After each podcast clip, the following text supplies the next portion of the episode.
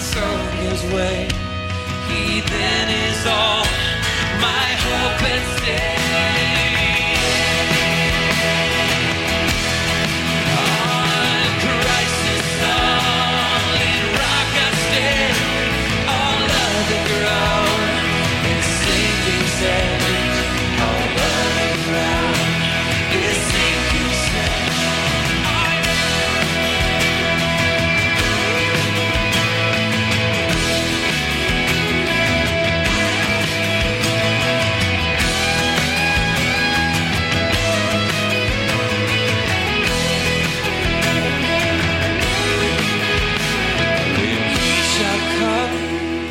Trumpet sound, oh may I then in him be found, dressed in his righteousness and alone, faultless to stand before the throne, faultless to stand before the throne, faultless to stand before the throne.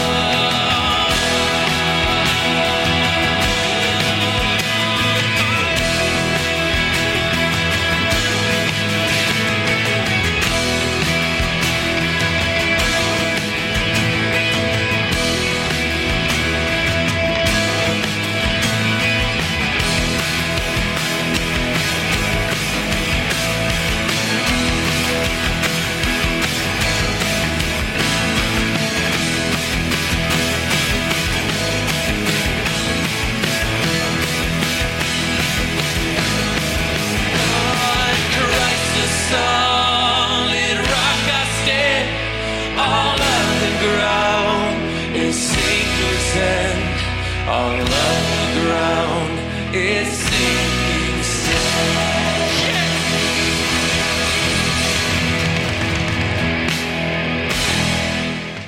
morning, everyone. So good to come together this morning, God's people. If you're watching online, welcome, welcome. You know, crank it up. Break those laptop speakers this morning as we stand up and rejoice in the Lord. You know, so I, I, I just I love this time together. I love the, the best thing about what I do is people come together in song, singing the Lord's praises. You know, why He sent a Marine up here, I have no idea. I guess we're first in, last out, right? Amen. All right, Jill. All right, Lord, let's join together in prayer this morning. Lord, we just thank you for all that are gathered here, and we know that you're in our midst. Lord, we just give this time over to you. May the words of our mouths and the meditations of our heart be acceptable to you, Lord, and may we just bring your praise. Lord, let us leave everything uh, aside that's been with us all week and just focus this time on you. And Lord, we just thank you for your presence. In Jesus' name, amen.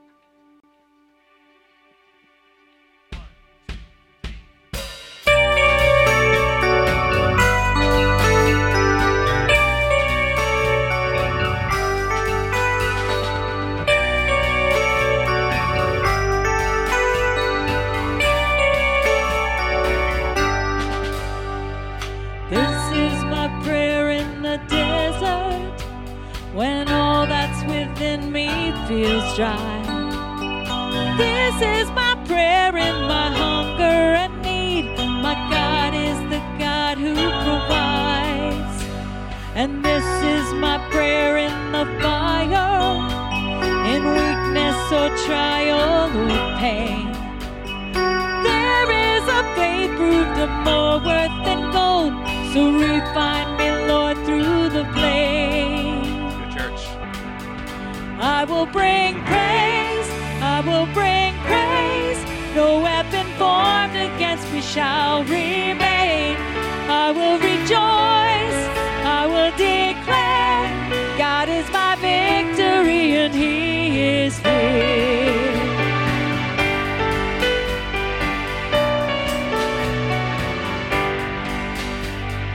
This is my prayer in the battle when triumph is still on its way. I am a conqueror and co-heir with Christ, so firm on his promise I'll stand. I will bring praise, I will bring praise. No weapon formed against me shall remain. I will rejoice, I will declare, God is my victory and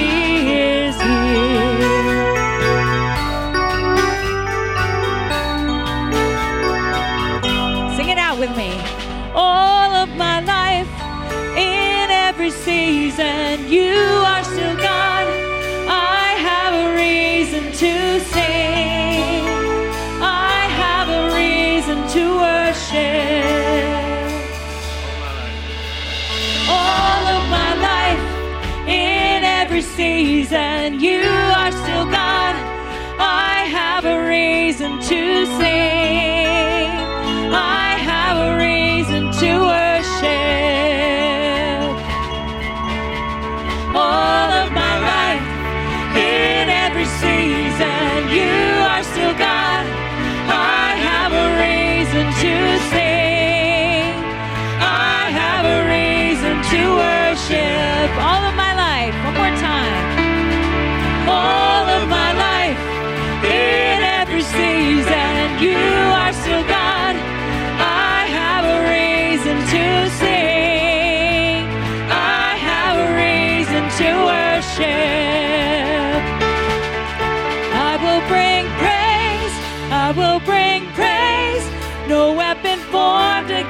Shall remain.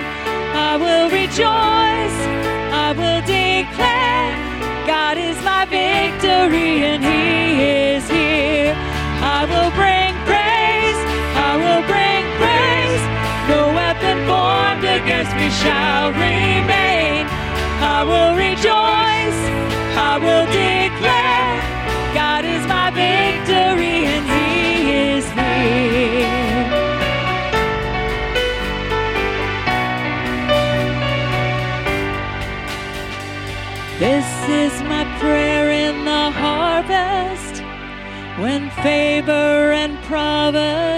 providence. I know I'm filled to be emptied again.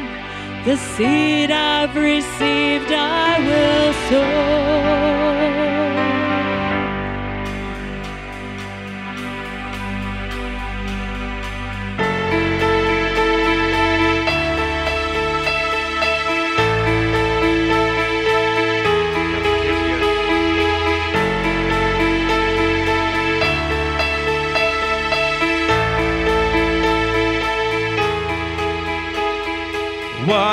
Turned into wine. Open the eyes of the blind. There's no one like you. None like you. Into the darkness you shine. Out of the ashes we rise. There's no one like you. No, none like you.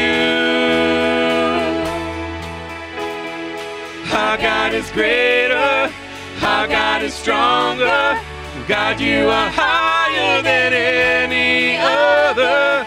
Our God is healer, awesome in power, our God, our God.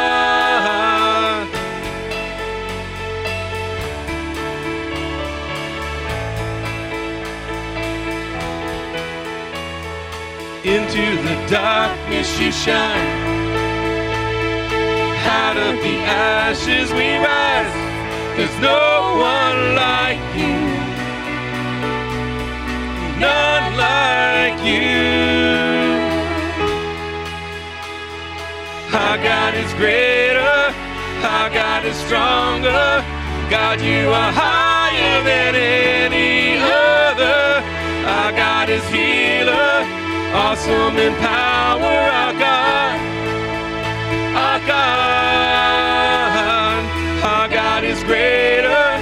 Our God is stronger. God, you are higher than any other.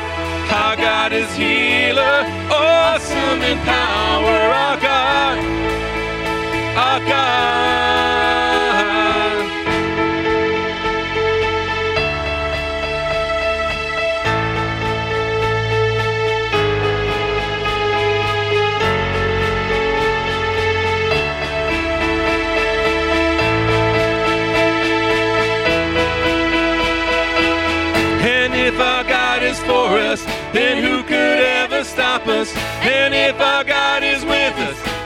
What could stand against? And if our God is for us, then who could ever stop us? And if our God is with us, then what could stand against?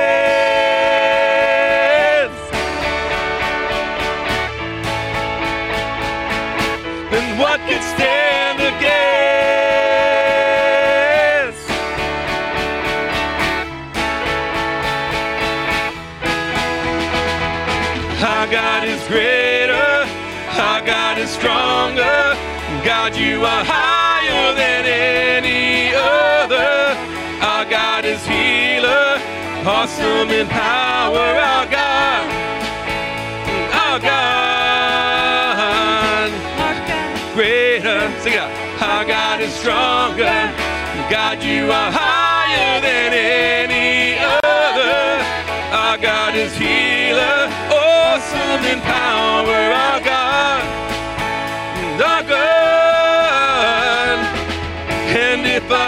Is for us, then who could ever stop us? And if our God is with us, then what could stand against? And if our God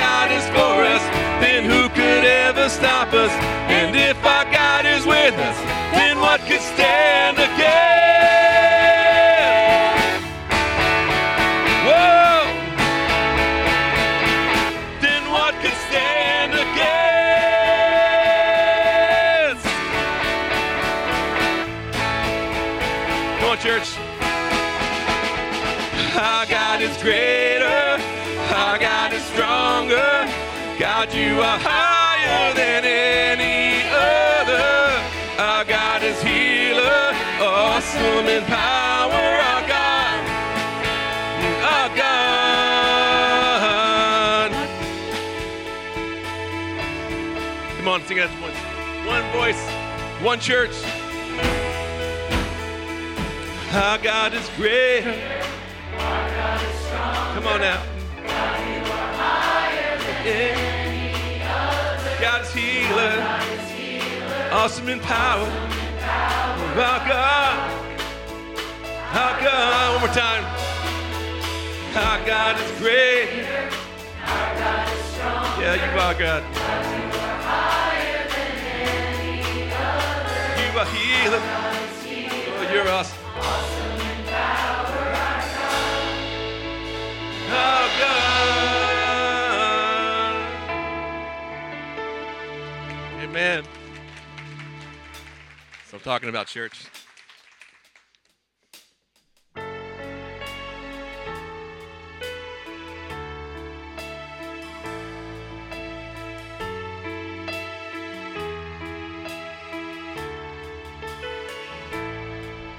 Let the king of my heart be the mountain where I run, the fountain I drink from. Oh, he is my song.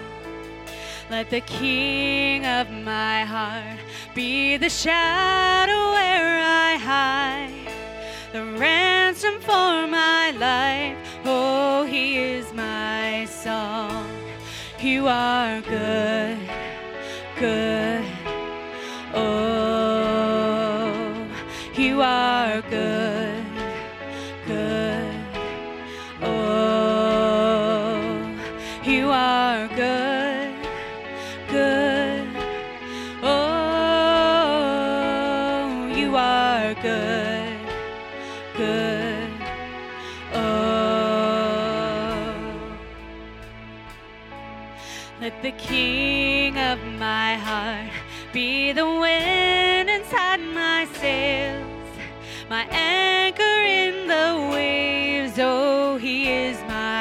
Song.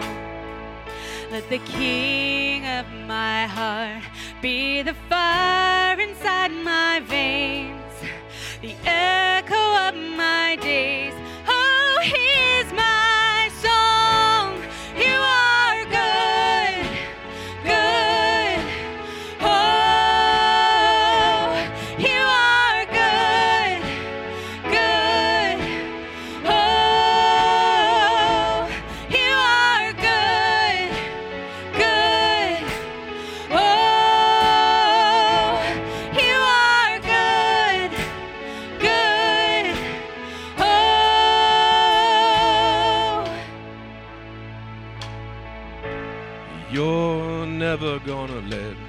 never gonna let me down.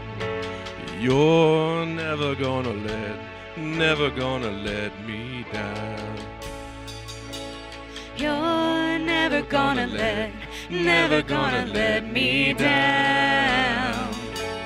You're never gonna let, never gonna let me down. You are good, good. Oh,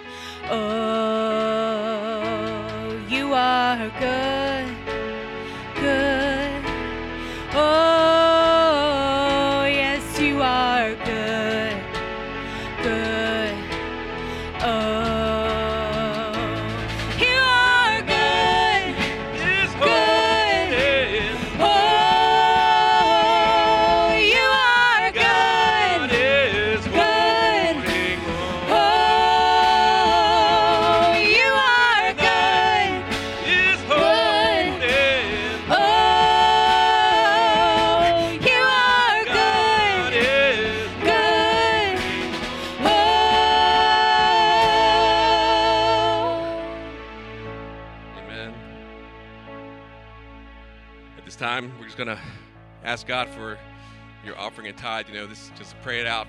God, we just ask that you receive this blessing. You know, this is not about you know the church and the money. The, the money's yours, Lord. We just want to break break that money out and, and spread it out, multiply it across outside this church and across all nations, Lord. In precious name we pray. Amen.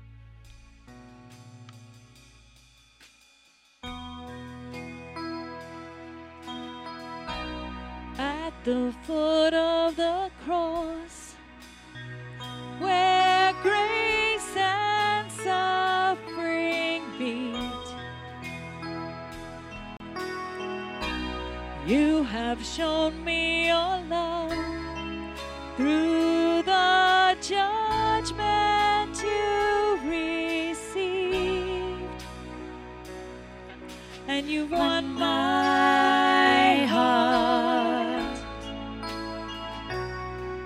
Yes, you've won my heart. Now I can trade these ashes in for beauty and wear forgiveness like a crown. Coming to kiss the feet of mercy, I lay every down at the foot of the cross. At the foot of the cross, where I am made complete. You have given me life through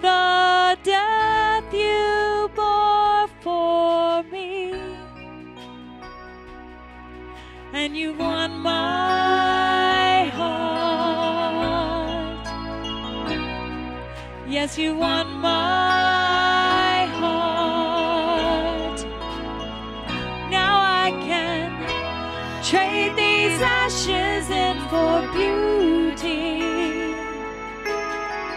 and wear forgiveness like a crown.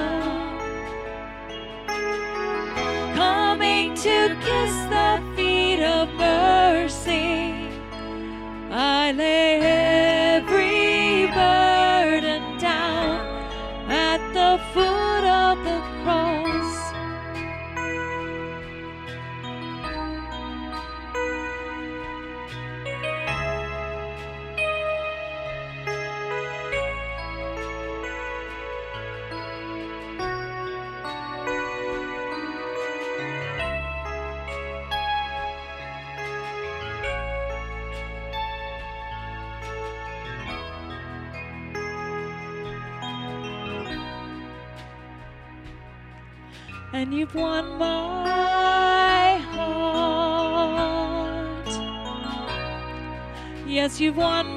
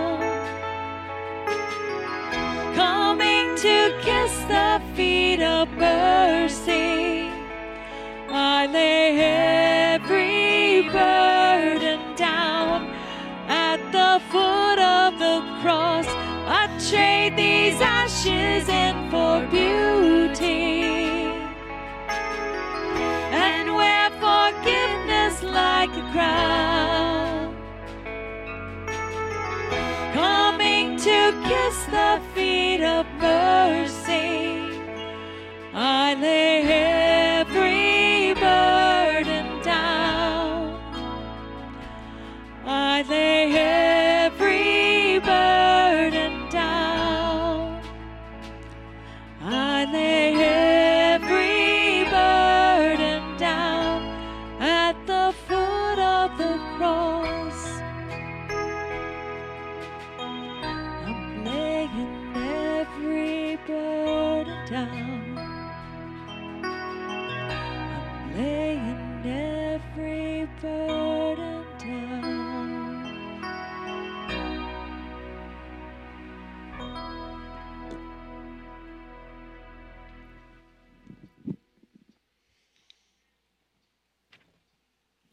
turn to talk. Hi, good morning.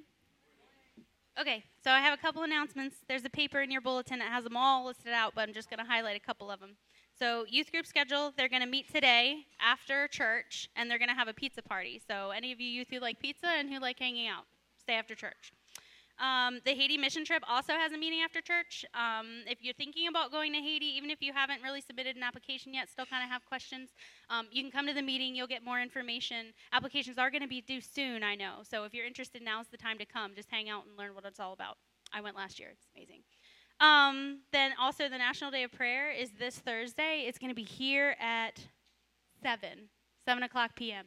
So if you want to come out and just pray for our nation, pray for your neighbors, pray for anything, that's the day to do it. Um, also, there's a dining for women. I know Miss Judy's very excited about that. She's going to be having a fiesta. It's 6:30 p.m. Friday, May 10th. And if you have any other questions, Judy Music's phone number is in the bulletin. You can ask her. I know she'd like to see all the ladies here. Um, we're also starting a new church-wide study. Jack touched on this last week called "What Makes You Happy." There's clipboards that are going to be going around. If you're interested in hosting a small group study, or if you're interested in being a part of the small group study, usually Jack tends to center his message around what that small group study is. So by joining a small group, you kind of get a little more in-depth. Um, I don't know kind of view into the sermon that week, but you don't have to. It's a lot of fun, though. You get to connect with people, kind of see everybody, and talk to people who you might not talk to when you're just sitting all in rows staring straight ahead on Sunday, so that's nice.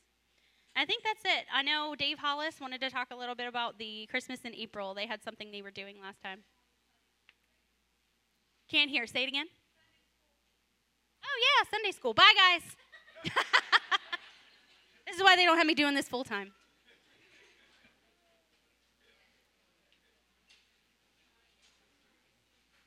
Grown ups, you stay. You have to listen to Dave.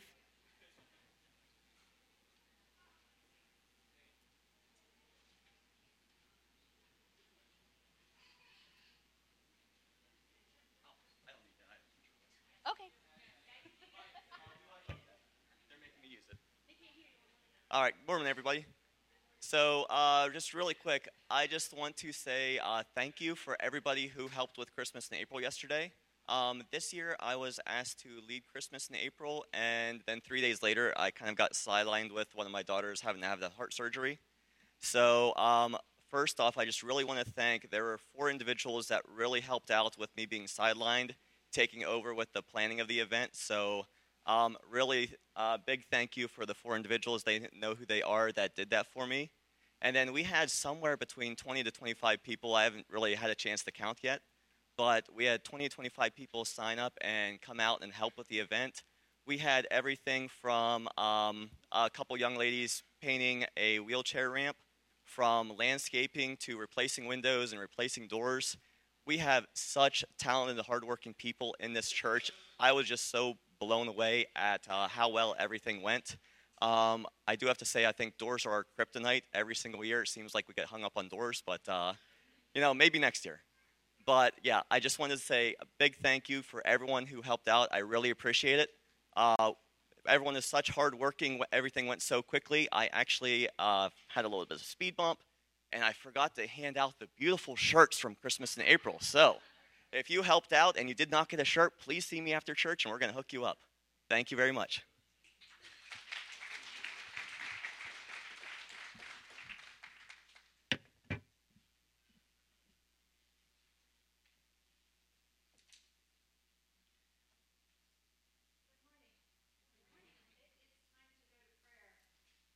Um, we have a couple prayer requests this morning. Um, please pray for Canon Culver for full recovery.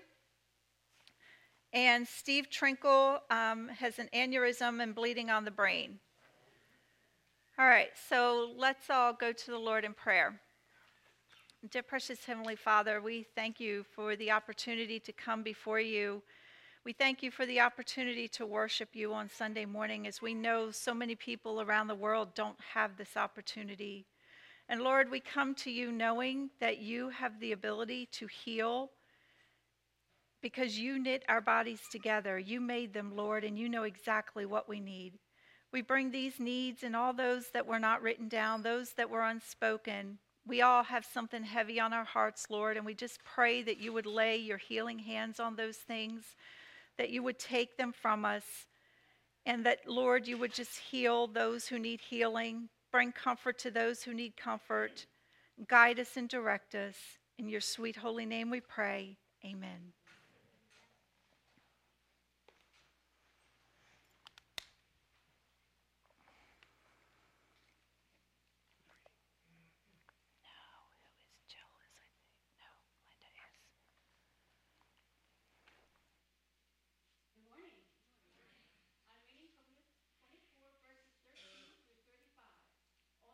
To Emmaus. Now, that same day, two of them were going to a village called Emmaus, about seven miles from Jerusalem. They were talking with each other about everything that had happened. As they walked, as they talked and discussed these things with each other, Jesus himself came up and walked along with them. But they were kept from recognizing him. He asked them, What are you discussing together as you walk along? They stood still their faces downcast. One of them, named Cleopas, asked him, Are you the only one visiting Jerusalem who does not know the things that have happened there in these days? What things? About Jesus of Nazareth. He was a prophet, a powerful in word and deed before God and all the people. The chief priest and our rulers handed him over to be sentenced to death, and they crucified him.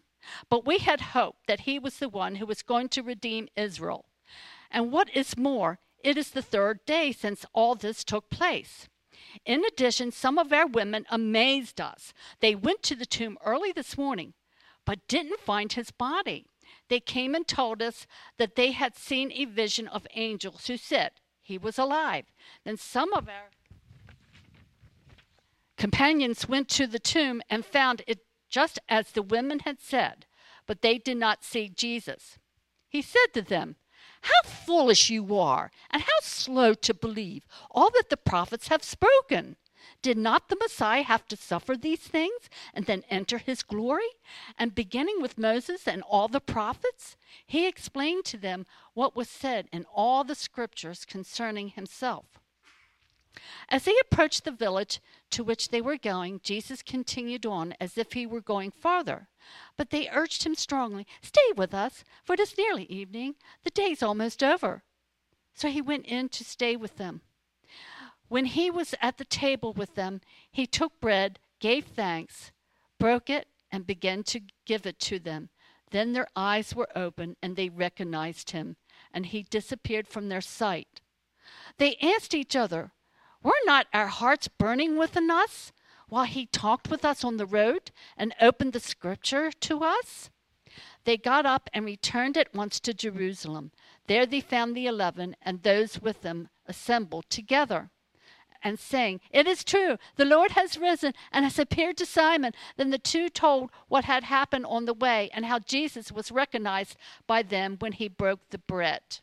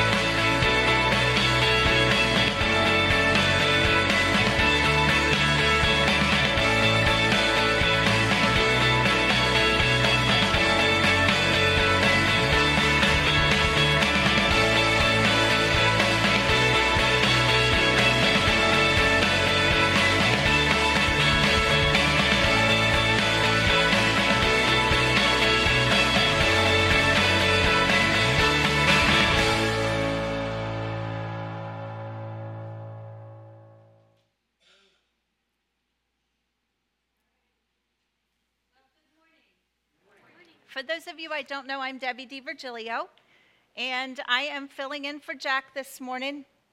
Before we get started, I do just want to mention um, the series, the small group series and churchwide study that Becky mentioned.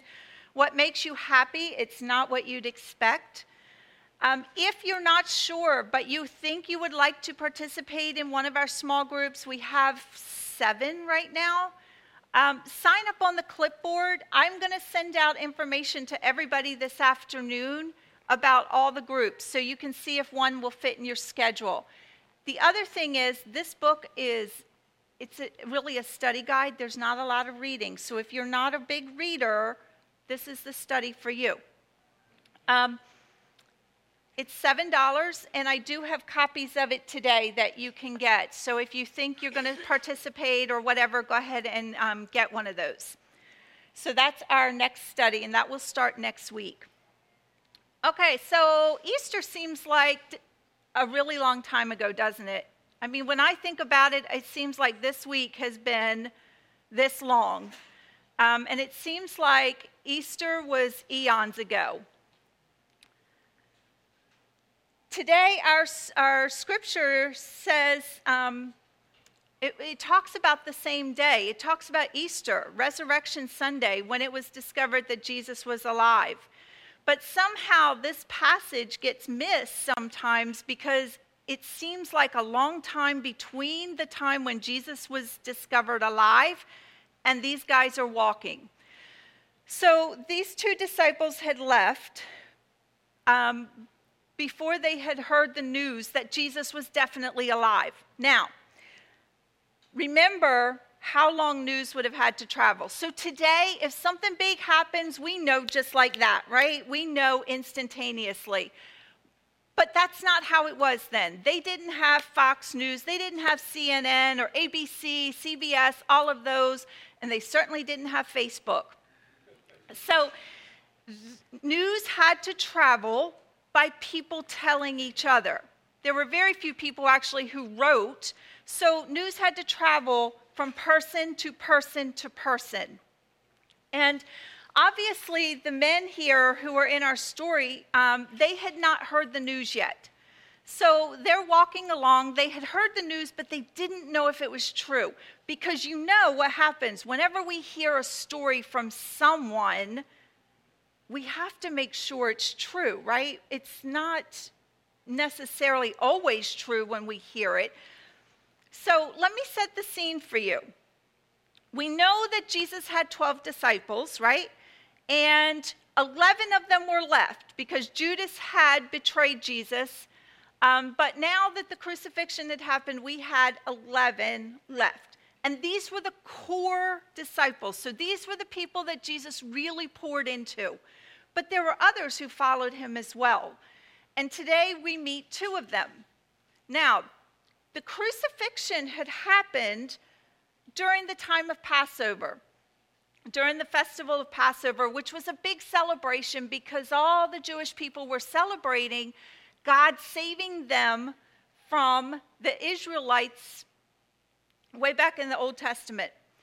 So Jerusalem had been packed. It was probably so crowded. It must have been like the time when Jesus was born in Bethlehem and there was no room anywhere, right? There were lots of people. All the holiday inns were filled and the hotels were filled. Everything was filled. So it was full of visitors. And then on Sunday, people were starting to go home. So they were now packing up and going home. And that's where we meet these two people, these two men. They're on their way home. Now, I want you to imagine how they would have felt. Their dreams had been crushed, and we all know that feeling. Their hope had been snuff, stuffed out. So, if we look at the scripture, Luke 24, 13 through 16, it says, Now that same day, two of them were going to a village called Emmaus about seven miles from Jerusalem. So, seven miles would have taken them about two hours to walk. And they were talking with each other about everything that had happened. Now, I can use a lot of words to describe what they were probably feeling. Um, some of our saddest words in our English language, as I think about them, start with the letter D. And they were probably feeling all of them. They were disappointed, they were downcast, they were doubting, they were disillusioned. We can all understand those feelings, right? We, we've all felt those things. There, they were talking with each other about everything that had happened. Their master, the one they thought that would save them, had been put to death on a cross. He had been made a public spectacle. People were jeering at him and laughing at him. It was the worst death because you were there for the world to see.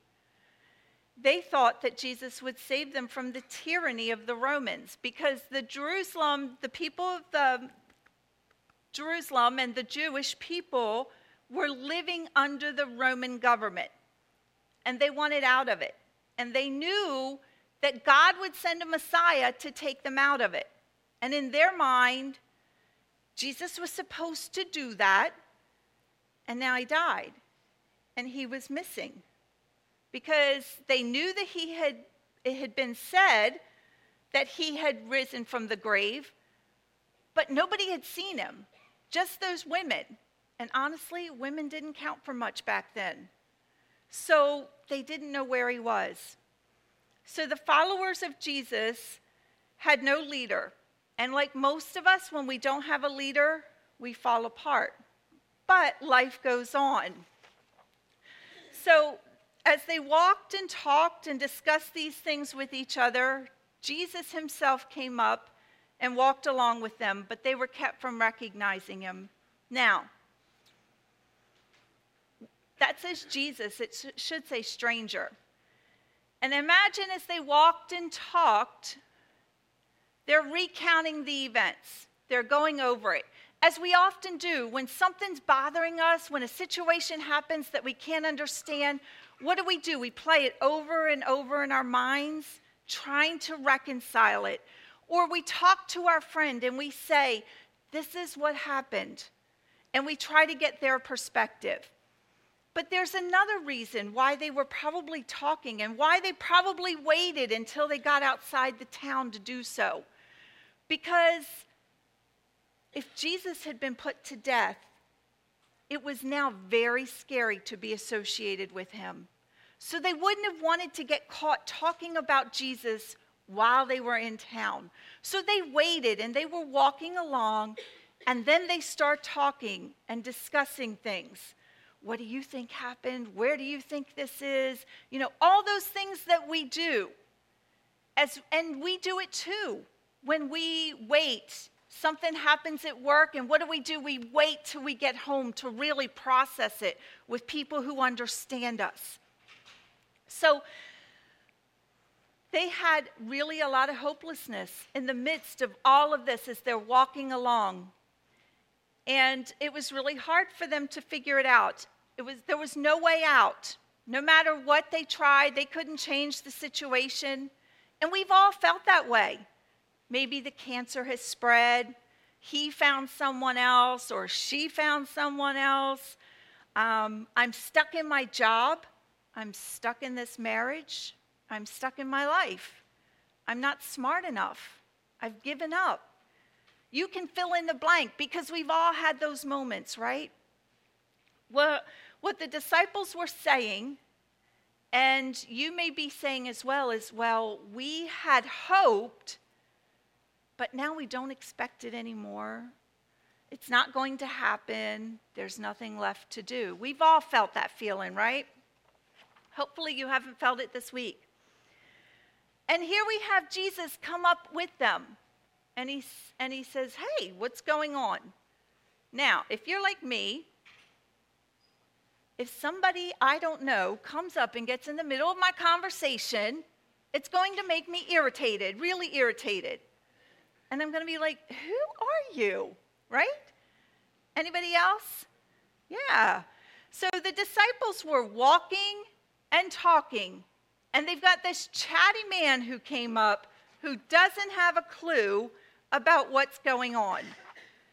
And the disciples say, or he asked them, he says, What are you discussing together as you walk along? And I can just imagine they're going, What? Who are you? Mean you don't know what's happened? Everybody knows what's happened to Jesus. And they stood still, and they were downcast. And one of them, named Cleopas, asked him, Are you the only one visiting Jerusalem who does not know these things that have happened? So it would be like us. Something big happens, something big political happens, and we say, somebody comes up and says, Why are you sad? Are you the only one who doesn't know? Are you sleeping under a rock? Right? And they said about Jesus of Nazareth, he was a prophet. So then they get really specific. They feel like, okay, this dude doesn't understand, so we're going to explain everything. He was a prophet, he was powerful in word and before God and all the people.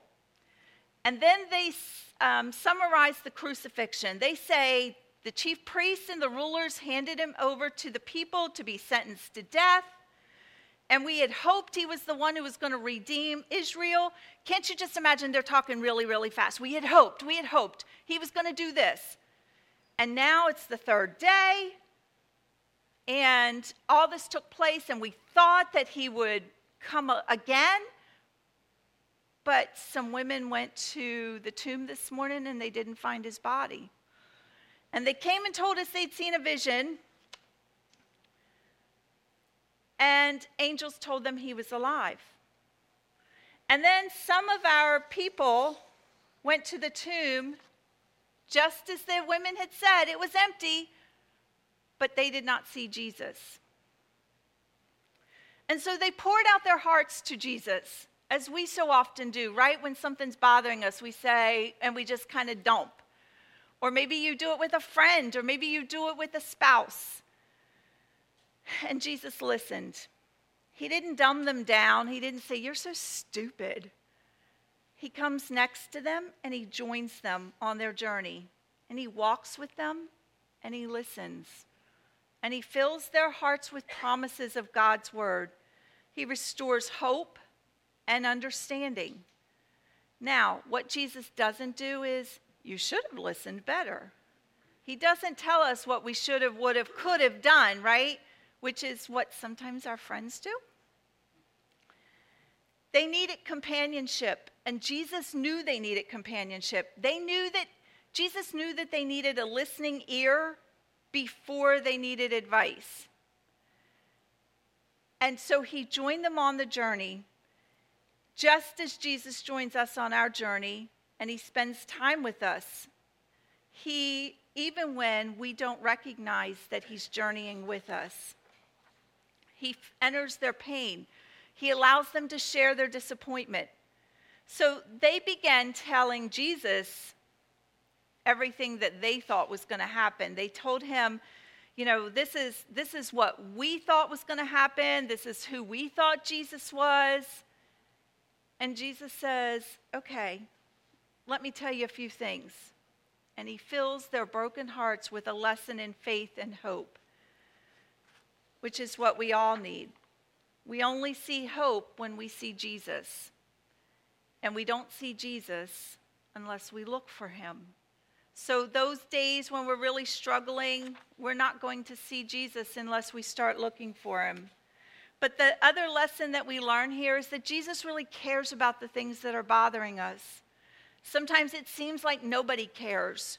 People can't understand, but Jesus does care and he understands. And he says to us, What's wrong? And he listens.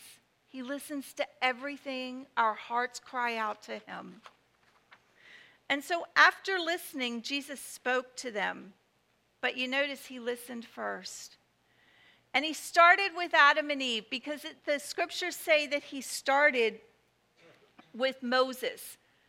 And what that means is he started at the beginning. He started back in the books of the Bible written by Moses. So he started with Genesis. So he started with Adam and Eve and how God dealt with our failure as people and obedience to God. And then he, he showed them the thread of God and God's activity throughout the whole Old Testament. Every single thing that had happened, he showed them how God was in it. Now, I'm imagining that this took more than two hours. I'm imagining that this walk was a long walk. Like maybe they stopped for a while and they'd sit and they'd talk, then they'd get up and they'd walk some more. He told them about Abraham, he told them about Isaac, Jacob, Moses, and he told them about the suffering servant in Isaiah. And he said in Luke 24, before he starts this, verses 25 through 27, he says to them, How foolish you are, and how slow to believe all that the prophets had spoken. And you know, sometimes I'll bet he says that to us. How foolish you are. Are you not paying attention? I, I'm sure he wants to say that to me. I don't know about you guys, but I'm sure he wants to say that to me. And he said, Did not the Messiah have to suffer these things and then enter his glory? Because you see, the disciples were looking for the same kind of Messiah that we are. We are looking for so often for a Messiah who's going to fix everything, right? Okay, I've become a Christian. Now I'm going to have perfect relationships. Okay, I've become a Christian. Now my money problems are going to be fixed. Okay, now I've become a Christian. I'm going to have the perfect job. Now I become a Christian. My kids are going to listen to everything I say. And it doesn't work out like that, right? And then we get really frustrated and confused. But Jesus said, Did not the Messiah have to suffer these things before he could enter his glory? In other words, Jesus had to suffer, and we have to suffer too. So, as he explains all the scriptures, he gave them hope once again. And Jesus fills our hearts with promises from God's word. He gives us hope. Now, as they approached the village, they invited him in. Now, as I thought about this, I thought, wow, they didn't really know this guy. They don't know it's Jesus yet. And they invited him into their house to have dinner. In my mind, I think that would be like us going to Walmart, meeting somebody, and saying, Well, why don't you come have dinner with me at my house? I don't know about you, but I'm not doing that. I'm not going to invite people I meet at Walmart who I don't know to come have dinner at my house. And if you do, I'd like to know how that works out because mm, let us know so we can be praying for you. So it had been dinner time, so now it's dinner time. So that tells us they must have walked a really long time to get there, and now it's dinner because it was getting dark. And it's not safe, it was not safe for them to travel in the evening, so they invited him in because there were no street lights, and it's, it was very common for robbers, robbers to um, rob people and beat them up and leave them laying in a ditch. So they didn't want that to happen to him. And they invited him in. They set the table for three, and they put the bread on the table. And isn't it interesting that when they put the bread on the table, Jesus took the place as the master of the table. He sat there as though he was the one in charge. And he took the bread and he gave thanks. So I imagine it kind of like when he um, multiplied those loaves and fishes when one of his miracles, and he took the bread and he held it up to heaven and he gave thanks. And then he did the same thing right at the Passover. He gave thanks before he broke the bread and gave it to all the disciples to eat. So this wasn't one of those things where it was a miracle. He didn't multiply the bread or anything like that. But when he broke the bread, somehow their eyes were opened.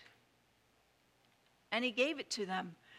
And when he gave it to them, I imagine now, the Bible doesn't say this, but this is kind of what I think.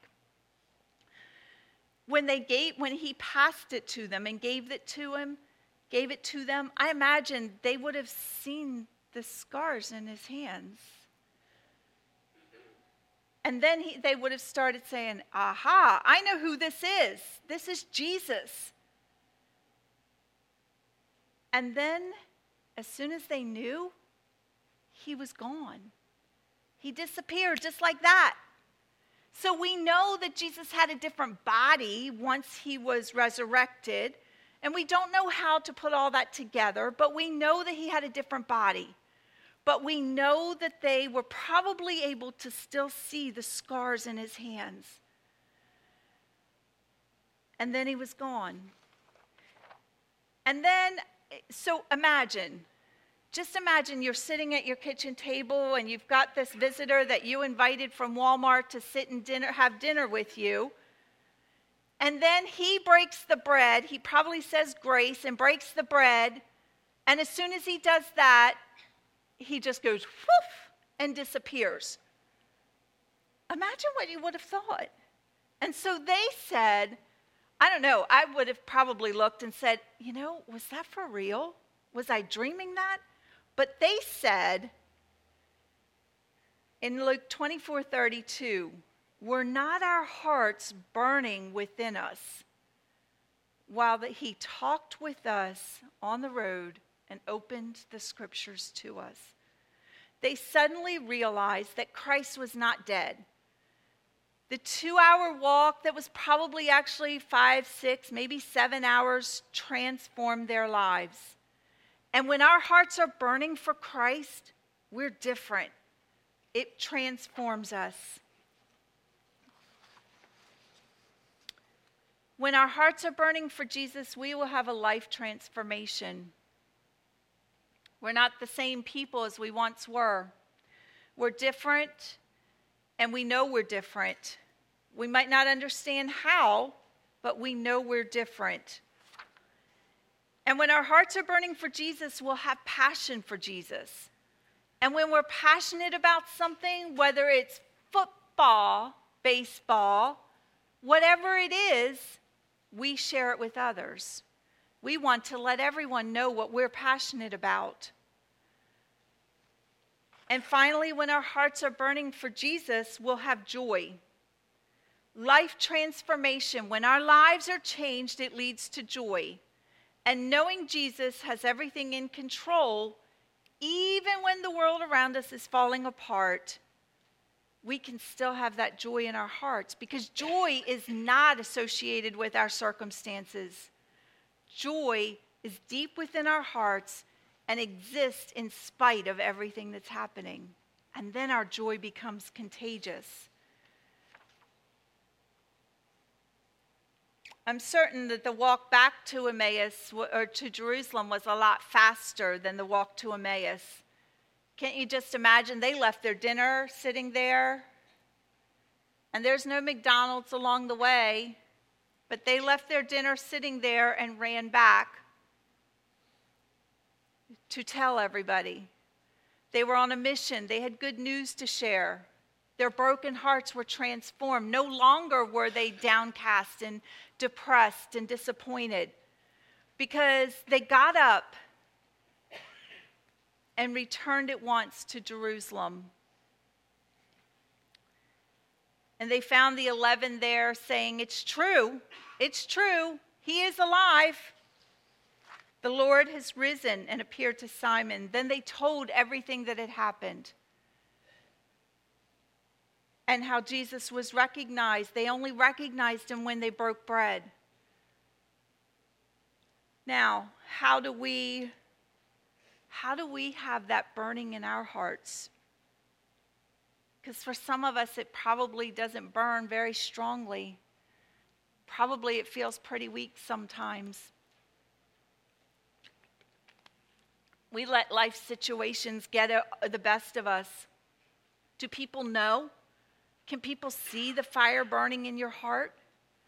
Sometimes, probably not. There was a conductor who was taking his choir and orchestra through the final practice, final rehearsal of Handel's, Handel's um, Messiah. And the soprano soloist came in and she was singing um, the refrain I know that my Redeemer liveth. And she sang it perfectly, it was flawless.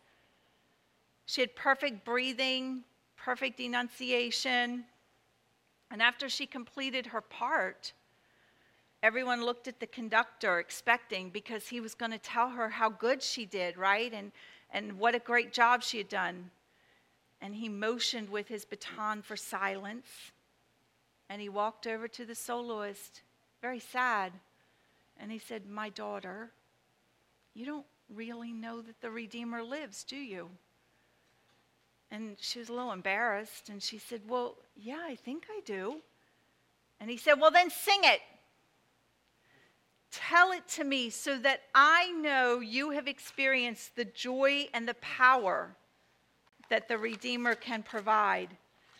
And so she practiced it again and she sang that testified with such a fervor of her relationship with the risen Lord. Those who listened actually wept, it moved them to weeping. And the old conductor met her, came up to her afterward. His eyes were wet with tears, and he said, You do know, for this time you have told me. And that's the difference. When we have Jesus and our hearts are burning with Jesus in them, people can see it. It makes a difference. So maybe it's been a while since your heart's been on fire. Maybe it's been a while since you've had that transformation. Maybe it's been a while since you felt that joy, that passion that comes through Jesus. Seek what only He can give because He wants you to have your heart burning for Him because that's what happens. Then the rest of the world can see our Jesus living in us. He's waiting. He wants to share all of your D's, all your disappointments, all your disillusionments, all your doubts. He wants to share all of them. And when He does share them with you, you will know that your Redeemer lives as your heart burns. Because when our hearts are burning for Jesus, then we can make a difference in the world. So if it's been a while, as the praise team comes, if it's been a while and you're just not feeling like Jesus is burning in your heart anymore, as we wrap up Easter season, it's time it's really time to say, Jesus, I want you. I want you burning in my heart. I want people to be able to see you in my life. I want a life transformation. I want passion for you and I want joy. It's time to ask Him for that. And let Him change your life. So let's all stand and go to prayer.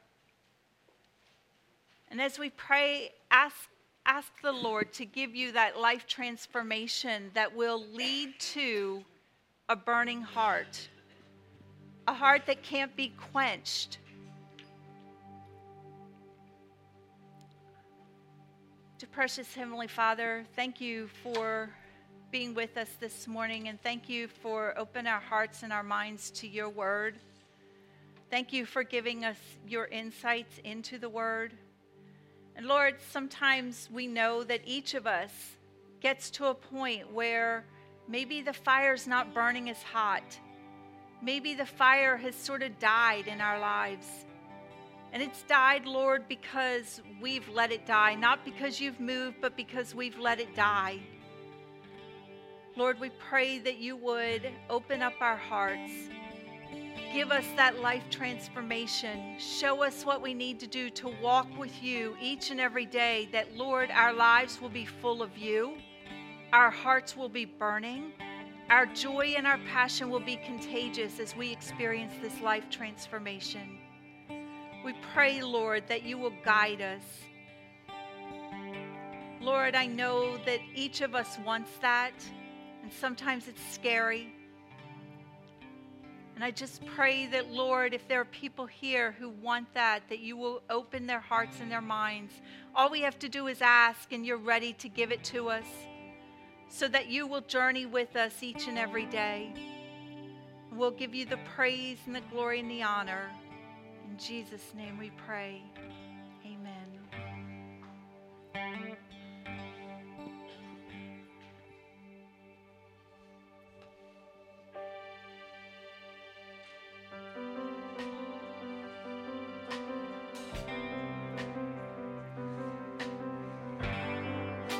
Worthy of every song we could ever sing.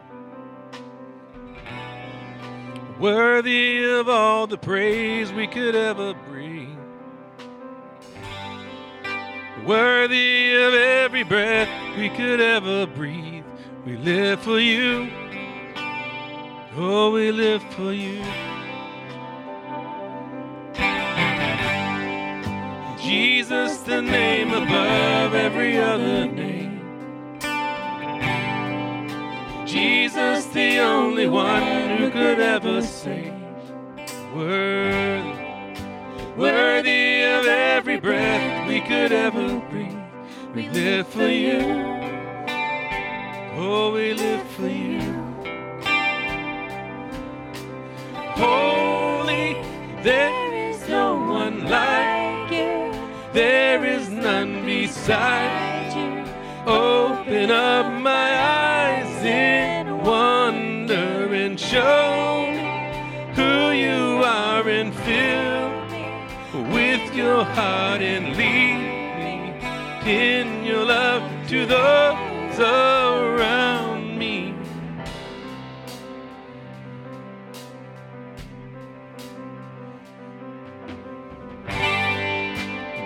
Jesus, the name above every other name. Jesus, the only one who could ever save. Worthy of every breath we could ever breathe. We live for you. Oh, we live for you. Holy,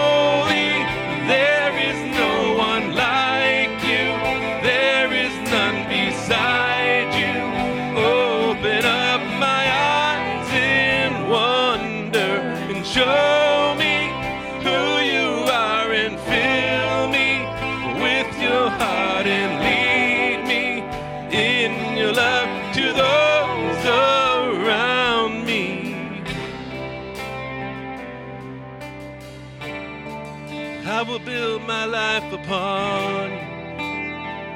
You believe it? It's a firm foundation.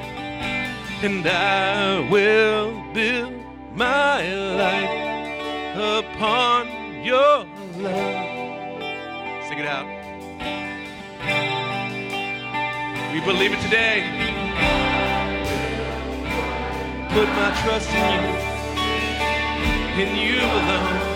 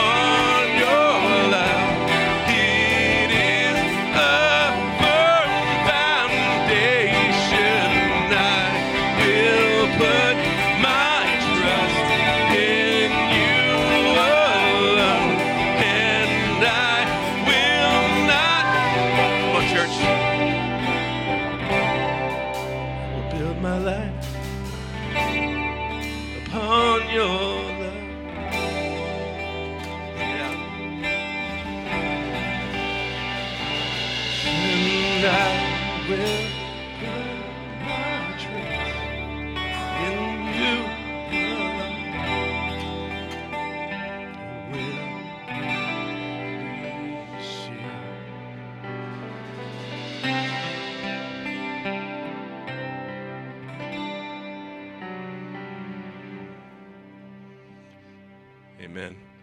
Let's just, um, you know, I know today is just we just want to pack it up and go out and get back to our lives. But you know, I just want to sing that that last part one more time, as, just as corporate worship. You know, if you if you need to pray, you know, you can stick around later. We'll, we'll all pray with you. Know, because you know we, we know our lives aren't perfect. We're not we're not here with, with our perfect lives, and you know, and we just we, we sing these songs, and you know, sometimes it just seems like it's just empty words. But I just want us to like make that proclamation this morning as we as we say, Lord, we want to build our life that firm foundation upon your word, Lord. That's we just want to sing it together. And I will build my life.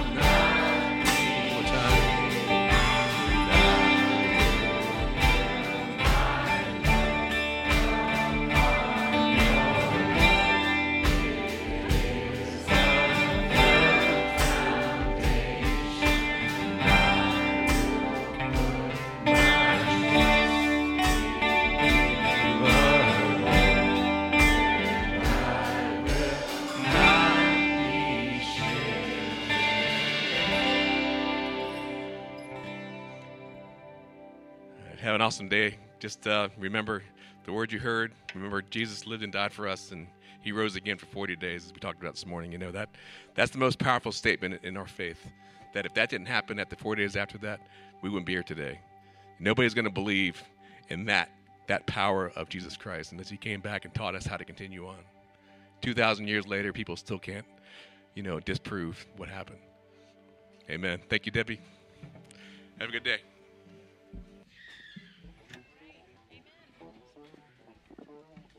你